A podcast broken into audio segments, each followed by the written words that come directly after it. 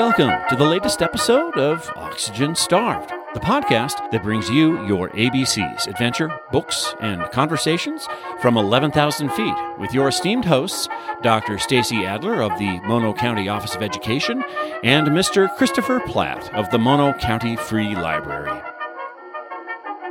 Welcome, listeners, to another episode of the Oxygen Starved podcast, where we bring you your ABCs, adventures, books, and conversations from 11,000 feet in the beautiful Eastern Sierra. I'm your co host, Stacy. and someday we'll get this down. I'm co host Christopher, and with us, as always, is our wonderful producer, Doug. Hey, Doug. Good morning, Doug. Good morning. How's it going, guys? How guys? you doing? Doing all right. Just uh, going so fast I can barely handle it, but, but I fell into my seat and we're actually recording. So let's go for it. I hope you didn't. I hope you didn't spill your coffee. No, no, I man, I, Okay. I'll always manage to preserve my coffee. Good. Well, I, I'm turbocharged with coffee today because I'm recording from my home office, but I have already been back and forth to town, which is an 18 mile drive one way twice, Right. Wow. and it's only 9:30. um, thanks to teenagers, you know, this is what what happens. I forgot this. Oh, okay. Um, but when I was driving home today, I know the second time, I noticed that um, the fire threat sign is down to low. Yay. Green. We haven't seen that for for quite a while. It's one of those, that's a wonderful thing to hear because I hadn't seen that. And um, I always just glance at it every time I drive into town, um, especially during the summer because, you know, Mhm. it's almost one of those seasonal things now, like the water tank on Sherwin Grade. It's like, you know, summer comes and the threat goes up to orange or red, Yeah. and then winter comes and and it goes back down. And this this seems to be earlier than last year, right? Uh, yeah, I think so. Well, I think it was last year at this time we were still dealing with that fire that came, and I can't remember the name of it. Tamarack. the Tamarack fire, right? That came right up to the edge. You know, hit Red's Meadow, and everybody Oh, yeah. was everybody was ready to evacuate, and Yeah. you know that was part of our our COVID community meetings. Were also okay. Well, what are the routes that are going to be open if we have to evacuate? Yeah, that was a different fire, and I forget that that name too. I mean, there's been so many of them; they all kind of become a blur. There was that one which came right up to Reds Meadow, which is Right. right, behind Mammoth, and then Yep. the Tamarack was up in just near Antelope Valley, and the Mountain View fire, and you know, and then the fires on the other side of the mountain. So, Right. yeah, it's crazy. Yeah. So. it's an exhale when that fire threat sign goes down. Definitely. And we were, you know, we were lucky to get that snow that we got last week, which I think helped drive that threat Yeah, down. But, you know, we both read a book um, in the last couple weeks where there was a town that wasn't so lucky and um, had experienced the, pretty much the destruction of of the whole town and right. the book is called Paradise One Town Struggle to Survive an American Wildfire. It's written by Lizzie Johnson, who's a reporter from San Francisco who ex- kind of experienced the whole situation firsthand. Right. And um, it's it's a new book. It just was published. I mean, the the fire that she talks about only occurred in November of 2018. So, Yeah.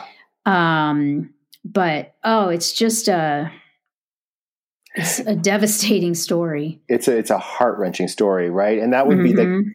I, I think what makes that fire so monumental, this was the campfire. right. And what she captures so well in this book is that it was an yet another unprecedented wildfire, both in the speed that it moved and the scale that it moved. Because it basically it it started over kind of in the north uh, central uh, western slope of the Sierras, north of us. Um, but it started quickly and mo- the winds whipped it up quickly and within 2 hours that little town of paradise which truly was a paradise Right. was just engulfed in flames and the, and and the fire ended up killing 85 people just who could Yeah. not get out so um, what she did is uh, she she like you said she was right there and you know she chronicled the fire but she also stayed and chronicled the aftermath and interviewed Right. a lot of townspeople about what they And- went through and did a great job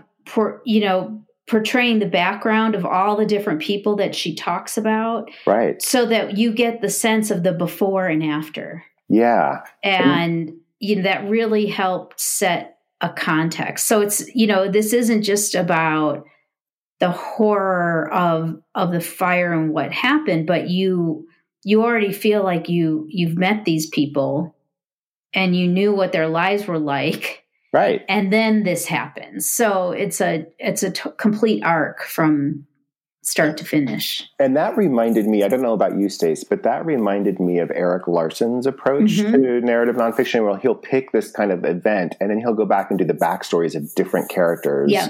that lead you into this event. So it's almost more visceral, the experience of reading it. and what they go absolutely i thought i thought that made it more you know in a way it made it a little easier to read you know Mhm. that that you you did you were that you had this investment in these people and their lives Right. And some of them were some of them were firefighters, some of them were just regular townspeople, Right. some teachers or hospital employees. One of them was bus a drivers bus driver. yeah Yeah, and it, so it's just people from all walks of life and why they chose to live in paradise and where their Mhm. life was going, and then this Right. fire came and just interrupted all of it. Um, but yeah, I you know, we, there's that comparison with Erik Larson, um, just in terms of keeping the story going. Right. Like her writing is very good and it's very crisp, and the chapters are fairly short, so the pace is fairly quick, and it just adds to that kind of adrenaline you get as you're reading because the Right. flames are always getting closer. Yeah. in every Right. chapter.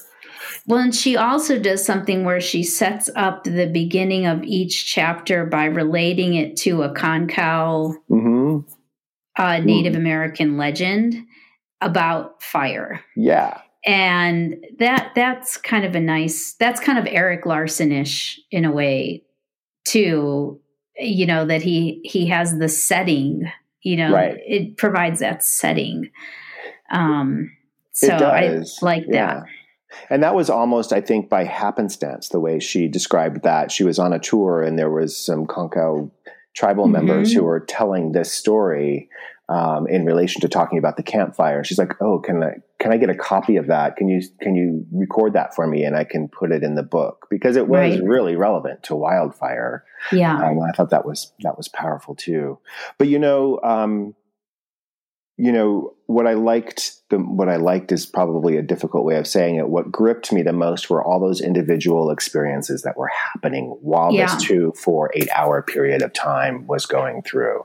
Yeah, absolutely. And the it that she really conveys the speed of how this fire kind of blew up and Right. took over re- without blaming anybody, without pointing fingers, just, you know, in a, in a very newspaper Right. article style, you know, Right. just kind of, exp- okay, well, this happened and then that didn't happen. That caused this to happen. And, Yeah. you know, the, you know, sh- it's very plain to see that the lack of communication or, and the, the various disparities of information that Mhm. were happening between and amongst the agencies Right. really caused the failure to evacuate this town properly. Yeah. Yeah. You know, She did talk about um,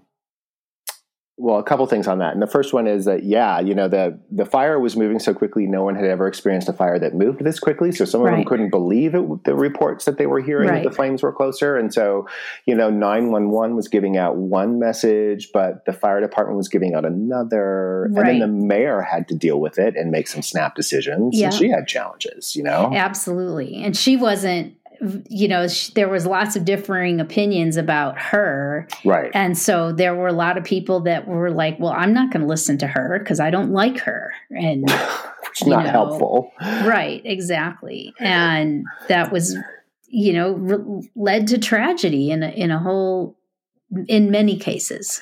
Yeah, and I think, like you described, the interconnectedness. One big factor that uh, really trapped so many people was the evacuation plan, and how they relied on this one main artery road to get people down out of the hills and down into Right. the valley, now to Chico or wherever.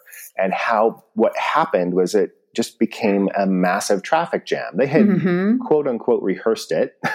but you know, those things are always never really effective. And um, it got worse. The flames were moving very quickly. Cars started to burn. Tires were melting. Melting. And people, yeah. yeah, people got out of their cars. So I would do the same thing. Right. And without thinking, they would take their keys with them. And so it it trapped that no one could move their cars off to the side of the road and it trapped their friends and sometimes family and their Yep. neighbors behind them. And so people had to scramble down surface streets and other ways to try and get away from this fire because they couldn't get down this main artery away from town. And that was really gripping. For me, I, the thing that's the the scene that stuck with me the most was the scene of evacuating the hospital. oh my gosh yeah And I mean, that literally gave me an anxiety attack. Yeah. you know, I just listening to taking these critically ill patients and when once all the ambulances, which there weren't very Mhm. many, were filled, literally shoving these people into hospital workers who weren't even medical professionals right into their cars and said, just go just, just go get just go get out of here and the the poor woman who had just given birth to a baby. Yeah yeah yeah. Oh my gosh. They kind of followed her. She was one of the people they really followed closely you know with her backstory and then when she gave birth and then getting tossed in this car with the, the baby clinging to her this hmm brand new just entered the world baby yeah. clinging to her. They didn't couldn't even put the seatbelt on them. And she still And- hadn't she had to hold her own iv bag i think or something like that Yeah, and yeah. didn't didn't know this is a hospital administrator you Right. know didn't know the guy and her husband was in one of the other vehicles somewhere out trying to escape and she's wondering where he is and Right.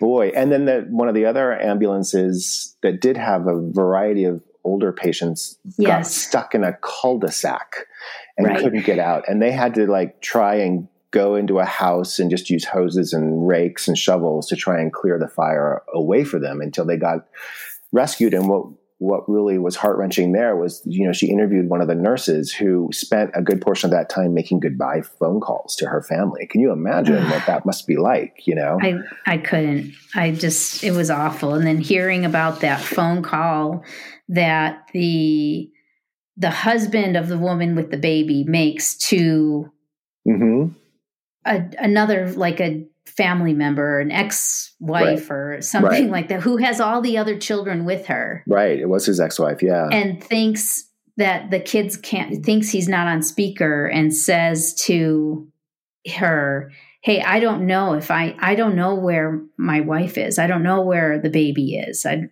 yeah. and and the here are these little kid the little kids in the back hearing that they don't know nobody knows where their mom is. Yeah you know how awful Well, and then there's them. the the um the other kind of gripping tale to me was the bus driver with the the elementary Yes. school bus driver who oh evacuated a bunch of elementary school kids.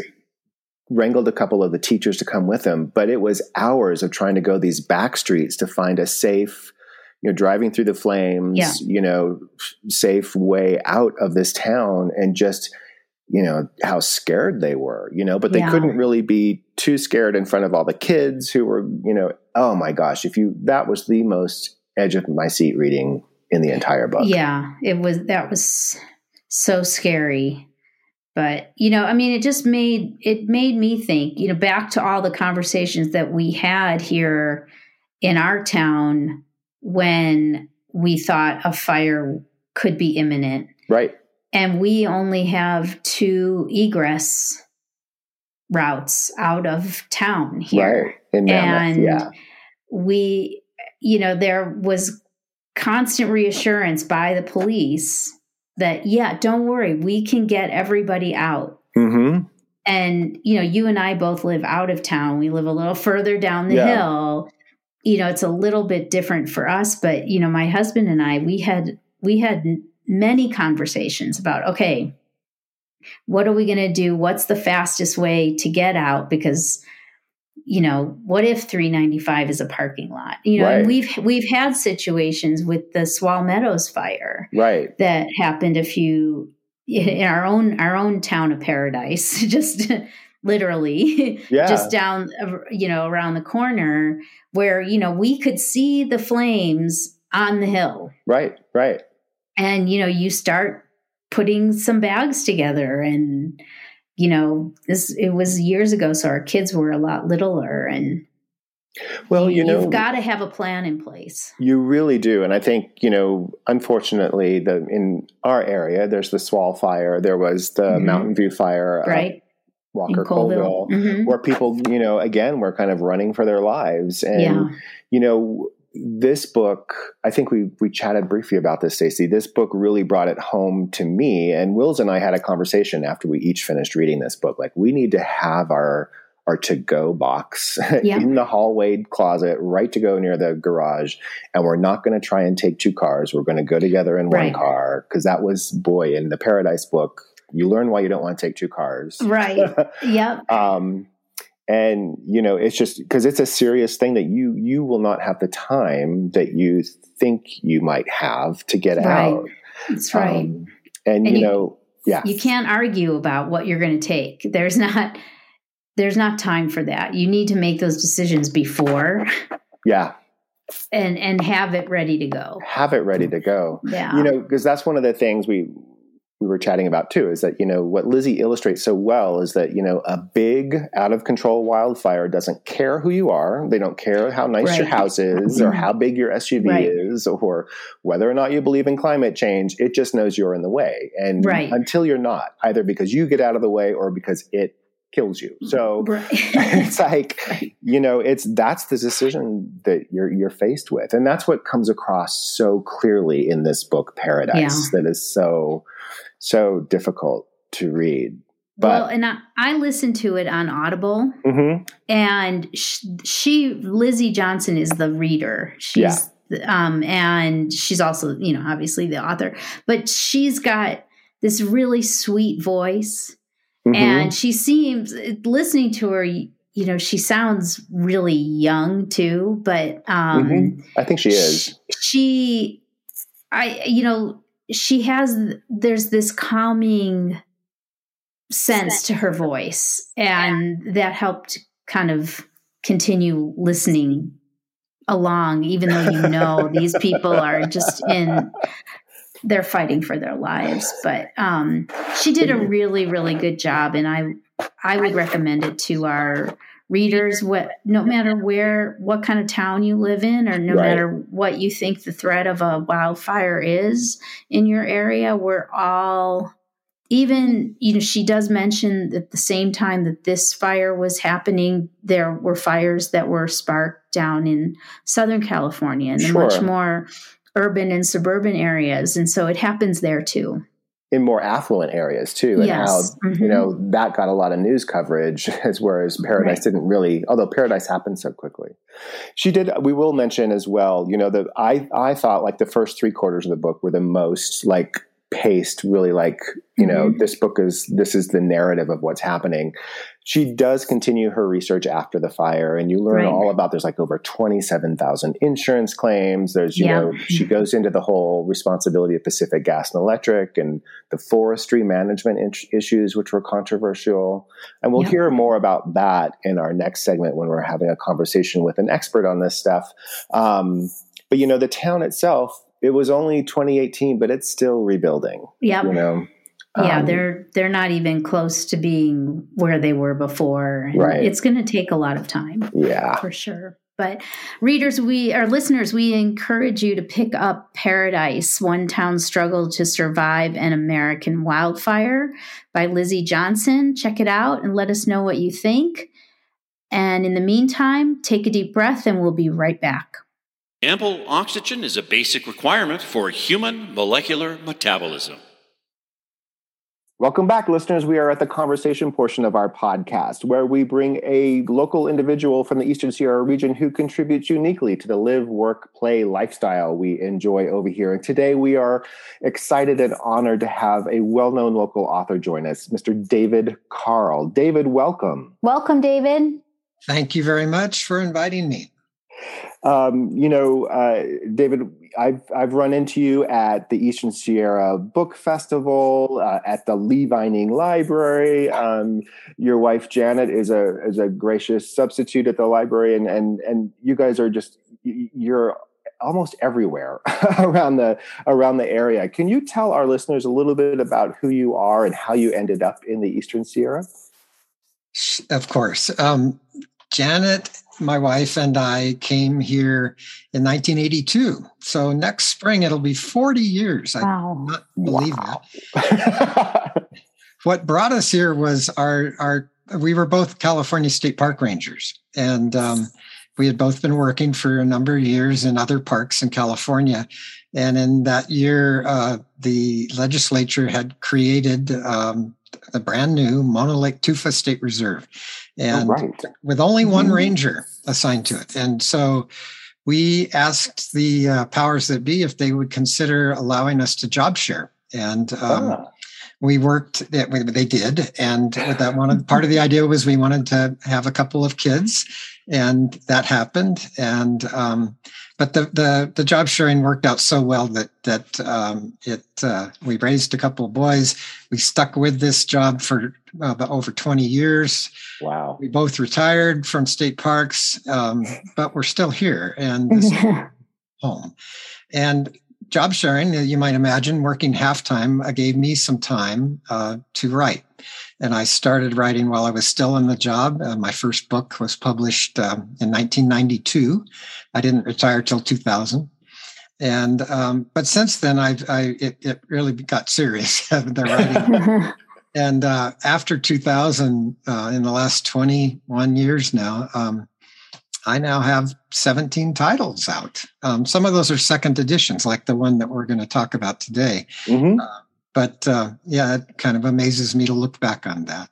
So um, yeah, so today um, uh, that's what I do. Janet is retired, but she's still very involved with the volunteer program at Mono mm-hmm. Lake. She created that on retirement, and uh, she's a librarian, and I, I take care of things. I'm, I'm also now uh, involved. I've, I've, been involved with the Historical Society in in um, Lee Vining. The Mono Basin Historical Society was president for quite a few years, and um, last year I was elected to another office uh, with the California State Park Rangers Association, and so I stepped down from the presidency of the Historical Society for for this the duration of this, this new new challenge. So that's that's partly what I'm doing now only so many hours in the day, even when you're retired, right? Yeah, I think almost everybody I talk to who's retired talks about that. Uh, retirement doesn't mean you just sit around or go play golf. At least not not for most of us. David, did did you were you, first of all were you uh, are you a native Californian? And then my other question is park ranger and author.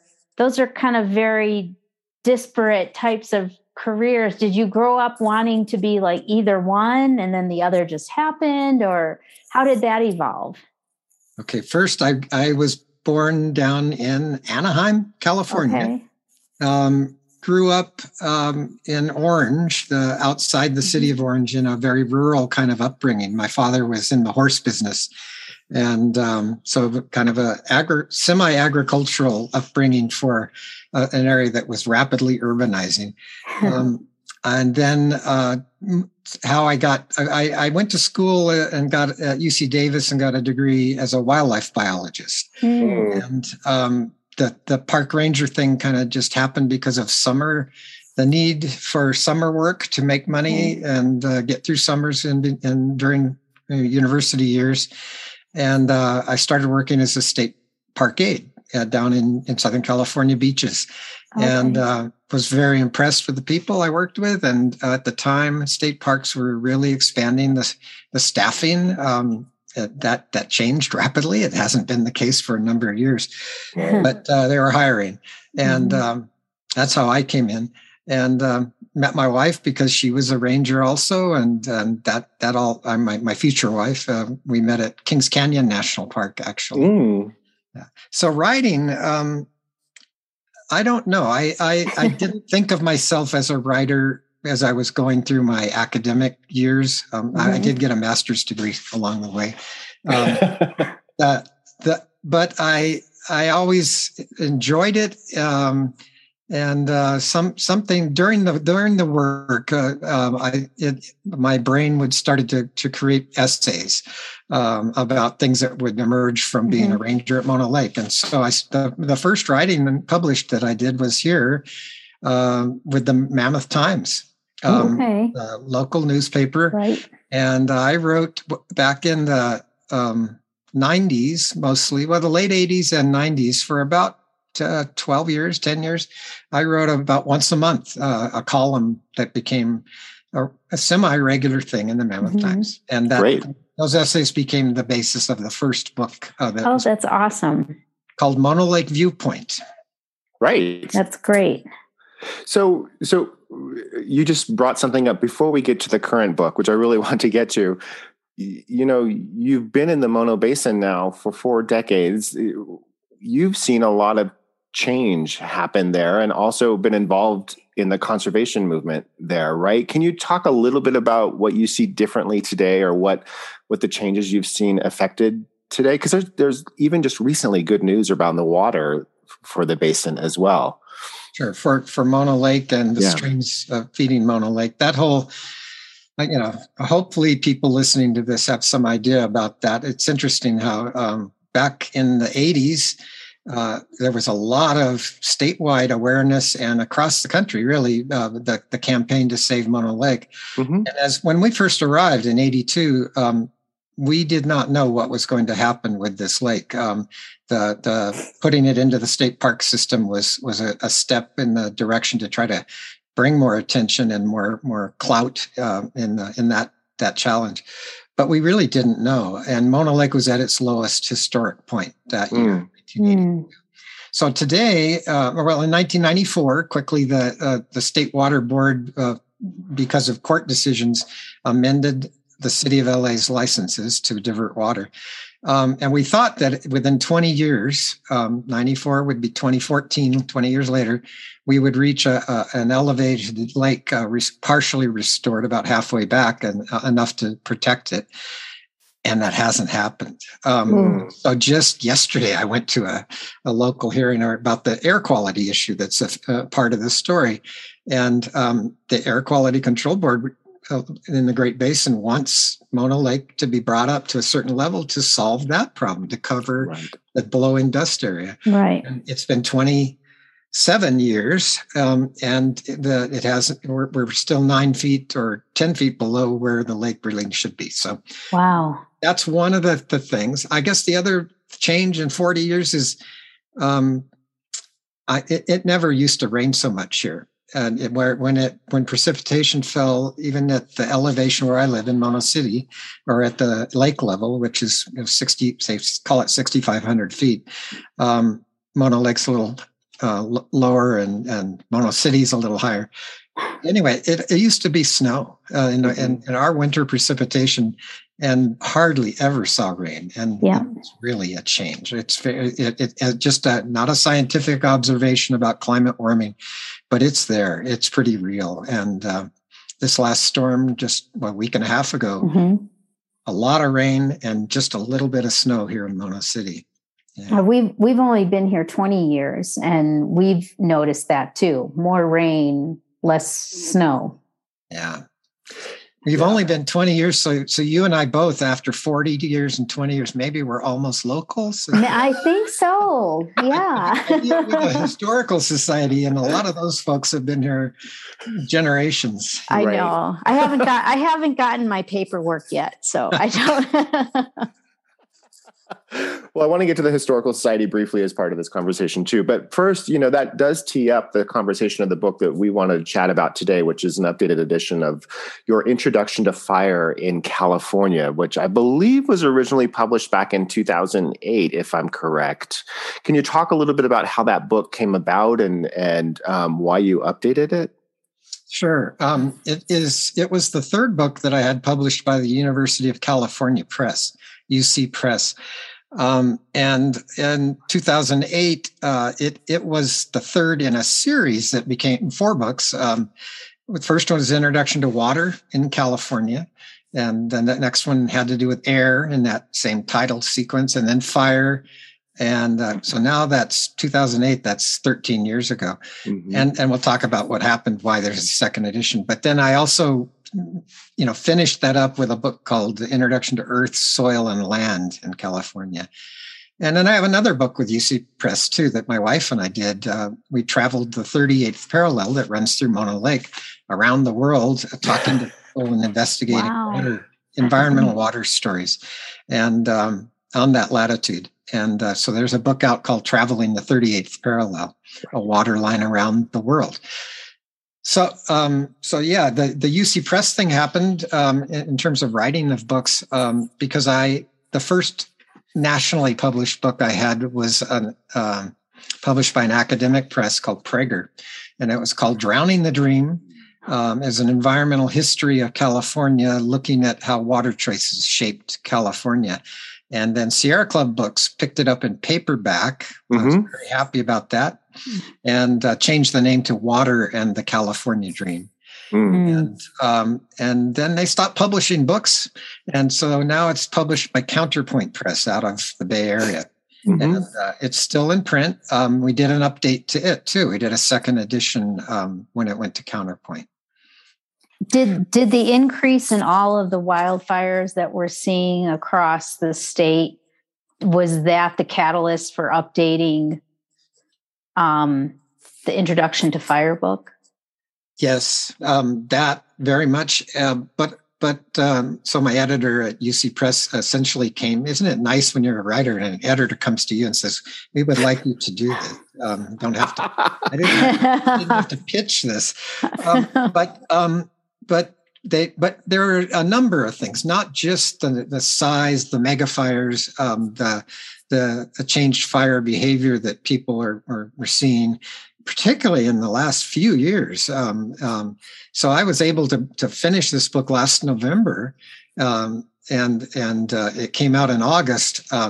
They, they, allowed me, even though it was written before that, most almost all of it, they they allowed me to wait and see what last year's fires, uh, mm, the right. statistics and numbers would be.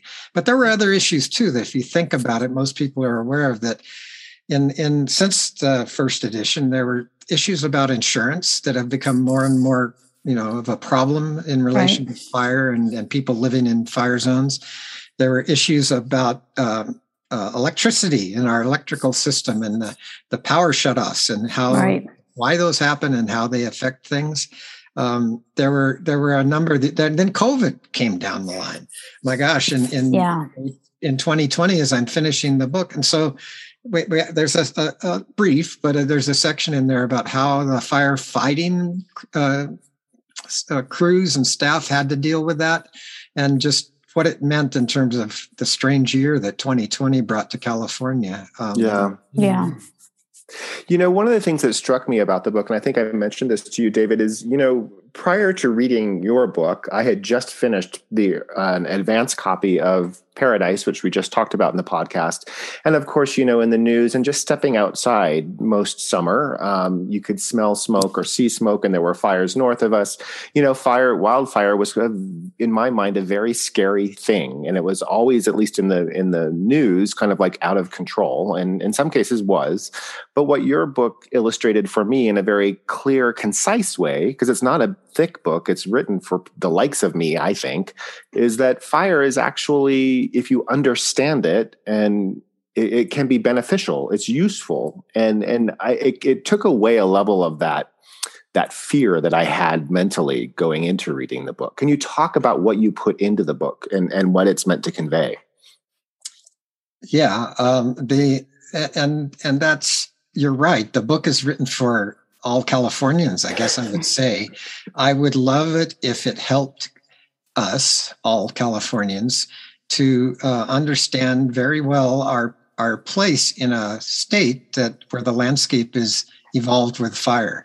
This is a um, all, almost almost all of California is uh, is very fire prone, mm-hmm. and and that isn't um, bad or good you you couldn't uh, i wouldn't characterize it that way what it is is it, it is the, the condition of the world that we live in mm-hmm. in this part of the world and um, everything you think about it this way everything as challenging and as and as tragic fire can be in in human communities everything good in nature and in, in the world and uh, natural things evolved with fire fire and water and air and climate those are these are elements that work to shape the plants we know the plant communities we know that right. the, mm-hmm. wildlife that's here and and um, until really the the spanish arrived in california but the the, the native californian people uh, the indigenous people of, of this area um,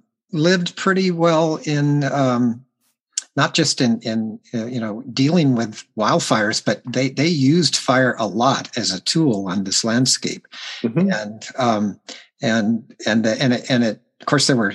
300,000 people at that time in mm-hmm. California, or what became California. And today we have 40 million. So, one of the challenges is that we have not only a different way of living on the landscape in relation to fire, um, we have so many of us um, mm-hmm. who have been planted into this fire landscape, and it, it varies a lot, of course. And so the book is is looking at across the whole range of, of types of landscape and, and plant communities that there are in California. Plant communities being the, the basic fuel of all of this. Um, Southern California, Chaparral, where a good 20 million of the Californians live, is uh, is is definitely a, a, a, very challenging fire uh, environment for people to be in. The, the chaparral right. shrub communities burn usually right about this time of year in the mm-hmm. fall when the Santa Ana winds come, and they burn right. in, in a very uncontrollable way when that happens. Um, and and of course, in our part of the world, um, the Eastern Sierras are relatively. If you look at the fire risk maps, we're we're relatively low risk compared to the west side of the of the Sierra Nevada and the coast ranges and and other parts of the state. And yet we have our fires, and and right. they are they are in different plant communities that we have. We have the sagebrush scrub which will burn just as hot and with big flames as, as chaparral does, but not as often and we have the the pine forest, um, and we of course we then we have the the high alpine areas that we've always thought would pretty much not carry much fire. Well, they don't, but um, and, and pretty much be a, a barrier against those fires over on the other side of the hill. And what happened this year? Part of the story about how things are changing with fire is that two of the state's biggest fires, the Caldor fire and the Dixie fire to the north of us, right started on the west side of the slope of the Sierra and okay. actually crossed yeah. over the crest. Over. That's, that's that's new. That's a that's a first. And yeah. Yeah. So what can do you have any theories of what you attribute to that happening for the first time? Well, there, there's when I write these books, of course, I rely on the expert scientific research and and and the folks. So my theories are are to share that what what is we're being told and what and mm-hmm. basically um the, you know cl- the, besides uh the the obvious answer that, that I think you may be looking for is climate change. Uh, climate warming is is changing the way fires burn. It's changing how dry things are, how hot mm. things are. All of that is almost intuitive. If you you know, I know people who have trouble with the whole concept that uh, setting that aside. mm-hmm. uh, but but beyond that, um, uh, go back to the fact that there's so many of us and and where we are, and so decisions about where we put um, residences and, and towns and people um, has have put people right in, in more and more numbers. And so something like Paradise um, and and is is one example, a terrible example, relatively small compared to some other areas that that uh, that um, where fire in, in recent years has done some things like move into Santa Rosa. Right. You know, we know it right. moved into into the urban areas of Southern California, and that's a little different. But yeah, so so all of that is is part of um, what's changing, and and so my theories are that um, we, we where we where we are is uh, we is it, we need to know that we need to understand where we are, and we yeah. need to understand how best I, I, I put it. I wish that uh, people uh, would would join the very long list of fire adapted species that live in this area in California, mm-hmm. and right, we would become one of those species. well, can you talk a little bit about that? Because one of the things I learned from your book that I didn't realize before is that our way of managing forests over the last century or so um, has been was kind of controversial in the beginning. You talked about indigenous tribes and how they dealt with fire and used fire. Um, and then we came into a process of, you know, fire is bad all the time. And now we're understanding differently. And your book illustrates this really well. I love the whole section on pine cones and different types of conifers. That was just fascinating to me how fire is necessary for the growth and the health of those forests. Um, but can you talk a little bit about about that? Because the changing forest management has added to this too, right? Sure. And um, happily, the, that's that seems to be more and more being recognized and um, and a change. But let's talk about what it is. Is that back when uh, around the turn of the century, um, uh, uh, as the U.S. Forest Service was created just after the turn of the 20th century, um, there was a, a, a significant debate going on about how to manage the the forest wildlands, in particular, focused on forest here, and um, the it, it happened in California and it happened in the media. Um, the there was a, a, light burning was the term that they were talking about then, and and there was recognition um, that the the California Native Americans had been using fire a lot. Um, ranchers who were now moving onto those landscapes uh, some of them, uh, a lot of them, really wanted uh, saw the benefit of of, of regular uh, burning in in um, forested lands and in the uh, the chaparral, or I mean the the, the, the, the, the, foothill woodlands areas and, and, and the grasslands mm-hmm. areas that were mm-hmm. grazed. So this light burning debate went on, but it, it came down and it got settled and, and got entrenched um, as the Forest Service started fighting fires and then had some really big disasters occurred in the Rocky Mountains uh, with firefighters um, being killed. Uh, and basically, anyway, the policy became very rigid that they would attempt to put all fires out as soon as possible mm-hmm. once they were identified.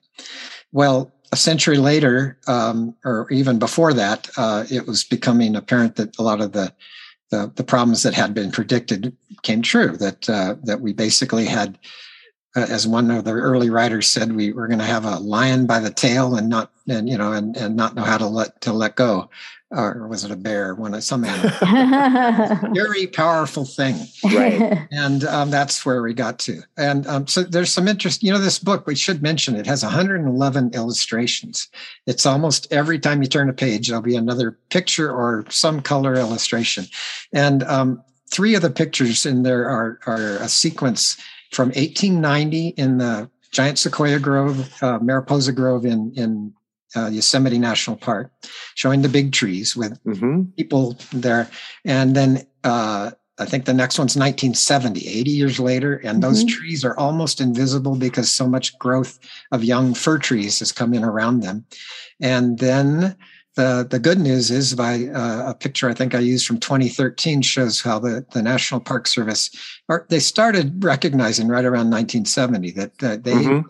they were threatening their, their, their treasures there uh, by that policy of fire exclusion. And, and so they, they've been working hard, not, not as thoroughly across all of the national park and national forest lands as it should have been. It's been amazingly slow to adopt the, the needed number of acreage of, of prescribed burning that needs to go on in order to deal with scientific estimates based on a whole lot of things mm-hmm. that, that suggest that from five to 10 million, perhaps, acres a year were used to be uh, uh, affected by fire uh, before the, the Spanish became mm-hmm. California.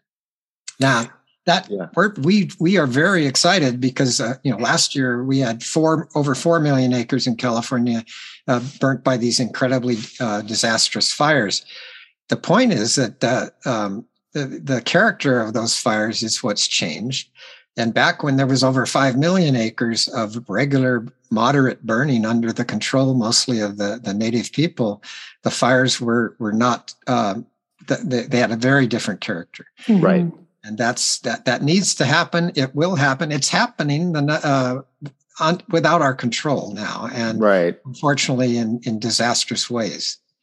Yeah, I think one statistic I took out of your book that really stuck out at me and and you were characterizing you know the changing nature of forests and then the you know adding in the droughts and the infestations that hit these forests and I, I believe it was in the decade after 2010 some 140 145 million trees died in these forests and then they become added fuel for new fires right yeah. did i get that right yeah, and locally here in in uh, Mammoth and the Mono uh, Mono County, you know, in the 2020 we experienced the smoke, the incredible yeah. intense smoke from the creek fire. Mm-hmm. Right. Creek fire became the single largest um, single source uh, fire. Uh, there, we have a lot of complexes that merge together to make really big fires, but the creek fire is the biggest um, single fire, um, million acres, and and, and when it blew up, it was burning in the the ponderosa pine um, belt of, of forest over in the west side, over in the San Joaquin Valley area, San Joaquin right. River. Right. Yeah, and it blew up with incredible energy, and it it it just a whole lot of standing dead trees uh, were involved. Um, they, they, that happened because of a very very long drought. We really are have been in drought for two decades with just a few years punctuated right. in there to break it up. Right. And then and then the pine bark beetles that are always there trying to to do their thing with trees. Uh, without water, these trees cannot uh, sap them out, can't flood them out, and mm-hmm. so they they get in, they kill the trees. So all of these conditions came along, and then the heat and the dryness, and um, and, and came together and we got this monstrous blow up and, and talking about just one of one example the creek fire. Right. And of course our our we watched it um, everybody watched it wondering right. if it would cross the sierra. It did not yeah. for a number of reasons but the, the smoke certainly did. Yeah. That's a whole nother story. You know this is a serious topic um, but just to you know to close out on the book i i just want to reiterate to our listeners and thank you david for updating it. I found it very useful. I'm not an expert and um, you know i found it very readable and approachable. And again i just i understood the different types of wildfire and the and the contributing factors and the uses and dangers of it better having finished this book. So I, I hope our listeners will will pick it up and come away with the same the same thing how gratifying is that for an author to hear? I just said it anyway. I said it to Stacy before we, we even invited you on. Um, David, let's let's switch gears a little bit and talk a little bit about what you know. Tell us you lived here for a number of years. You certainly enjoy it here. You know, for our listeners, what do you what do you and Janet like to do when you're not writing books or covering the library? we hike a lot. Um, yeah. We are very uh, gratified and pleased that um, the Yosemite High Country uh, is just our back our backyard, if you will, um, and we use we take advantage of that. I have an annual tradition now. I'm 71 now. wow. Oh, you don't look it. Yeah. Guy. And and I have a tradition to check to see if I'm old. I just declared it, but uh, but actually I'm not yet because I still am able every summer. I did it last summer to may do a, my day hike up to the top of Mount Dana from the Tioga Pass.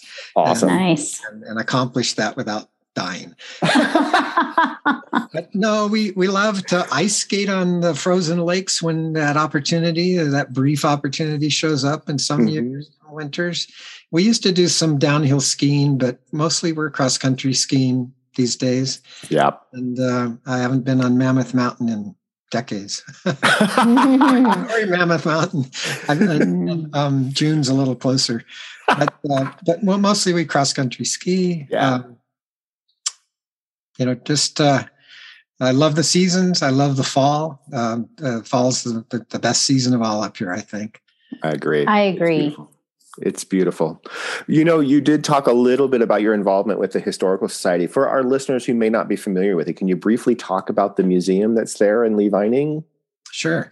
The the uh, the Mono Basin History Museum is in Hess Park, um, little little county park in yeah. right in Lee Vining and it's been there in, um, in the old schoolhouse that was moved one of the one of the earliest schoolhouses one room schoolhouses in in this area around Mono Lake was moved there 28 years ago now I think is that right something like that mm-hmm. um, and uh, then on the grounds um, I mean it has a lot of a lot of the the history of the area of course and all the various topics dealt with inside mm-hmm.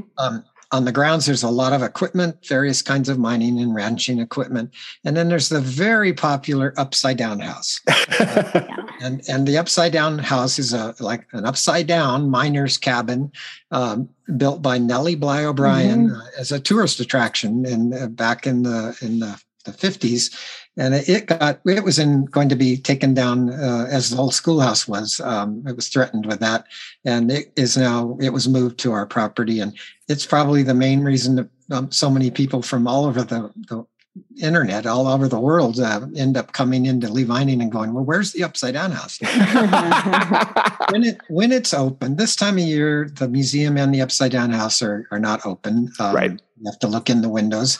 But um, but but what's inside? Everything's upside down. You step in and uh, mm-hmm. there's a bed and there's a there's a table and it's all up on you know above you. There's a cat up there staring at an upside down mm-hmm. mouse across the the cabin, upside down fireplace. All those things. Very fun. I love it. I love it. Very cool. Anyway, it's a it's a group of um, I think we have a I forget about 200 members from all over, not not all uh, local. We meet monthly, and every the first Monday of each month we have a speaker, a history speaker. Um, very respected uh, series. We've been doing this for many years now, and I'm so pleased with that. I, I still help, even though I'm no longer president of the society. Right. I, I, still help organize that. And if people want to get involved with that, how would they find information? Well, we're online, like everything is these days. monobasinhistory.org, O-R-G, Mono Basin History, all one word. And, um, and then, um, you know, we, we try to get the word out, uh, but uh, the first Monday of each month of the year, we, we have speakers and there'll be, there'll be another one. Uh, we just did one this week. Um, and they'll, um, I'm trying to remember who's, what's happening in December. Oh, one of our, our historians going to give a talk about Lundy Canyon and the history there. Nice. Brilliant. That's I, great. I would encourage our listeners to to uh, check that out. I know we've talked, Stacy and I have talked mm-hmm. a little bit about Lundy Canyon on a previous episode, but they'll probably get a lot more information um, from that. We're doing them via Zoom, and now we're beginning to get back to in person. We almost we always used to do potluck dinners and then right. We're, we're now we're hybridizing that and doing. we'll, we'll put a link to that in our show notes for our listeners to check out. Yeah, and so um, another question we always ask our guests, David, is you know, are, is there a book you're reading now, or a book you would recommend to our listeners? And it can be yours, or it could be a different one. Well, the one answer is that I'm always reading. Um, I uh, that's just I'm one of those people. so are we, ironically. Yeah, well, Imagine that. Library, right? So um, you guys can't. This is there's no video here, but I'll hold this book up. I just finished reading uh, the Lincoln Highway uh, a couple days ago. Um, raced through it, um, and it's by a man named Towles, T O W L E S, Amor Towles. He wrote A Gentleman in Moscow, which was also great. Um, this this really grabbed me, and I don't even know how to characterize it. It's a different kind of book. um, uh, a story of of young men, uh, boys. Um, they traveled the Lincoln Highway, which is a cross country highway, but uh, what what makes that happen and how it happens and all the various characters involved are, are just incredibly well written and and compelling. You know, that book is getting a lot of great, I think it's just come out and it's getting a lot of great reviews um, and a lot of press. I was telling Stacy just yeah. this morning, it's in my, it's at the top of my to read pile for this weekend because it's a nice thick looking book. It is, yeah. um, you know, listen, big. Uh, Gentleman in Moscow was one of my favorite books the year it came out, uh, and a very unique story. And his first book, Rules of Civility, was an excellent novel as well. Lincoln Highway sounds so different than those two novels. I'm anxious to see what Towles's story is and and what comes out. So you you recommend it? Yeah, oh, and he's he has a unique approach to to storytelling and uh, and punctuation for that matter too. Spoken like a writer. well, he doesn't use quotation marks. I'll tell you that. as now, as a teacher, that will would drive me crazy.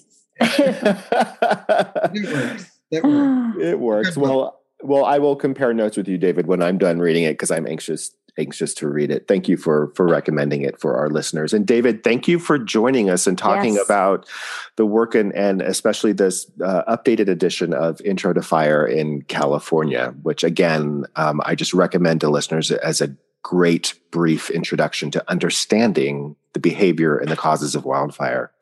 Um, yeah, thank you for joining us, David. Thanks, David. Thank you very much. This was fun. And thank you, listeners, for joining us for another episode of the Oxygen Starved podcast. We hope you found it entertaining and informative. As always, you can find us at our Instagram account, O2 Starved, where you can comment and let us know what you're reading or what you think of these books, uh, or on our Facebook page. You can also find our, our show page, oxygenstarvedpodcast.com, where you can listen to these episodes, our past episodes, or also email us uh, through there. So we encourage you to stay engaged. In the meantime, we hope your fall is going well and uh, stay safe and stay reading. We will hear we will hear you. You will hear us again in two weeks when we bring you our top picks of 2021. In the meantime, stay safe. Take care.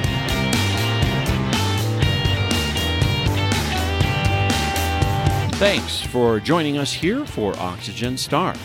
Our outro music, Iron Bacon, is composed and performed by Kevin MacLeod in Incompetech.com, Creative Commons by Attribution 3.0 license.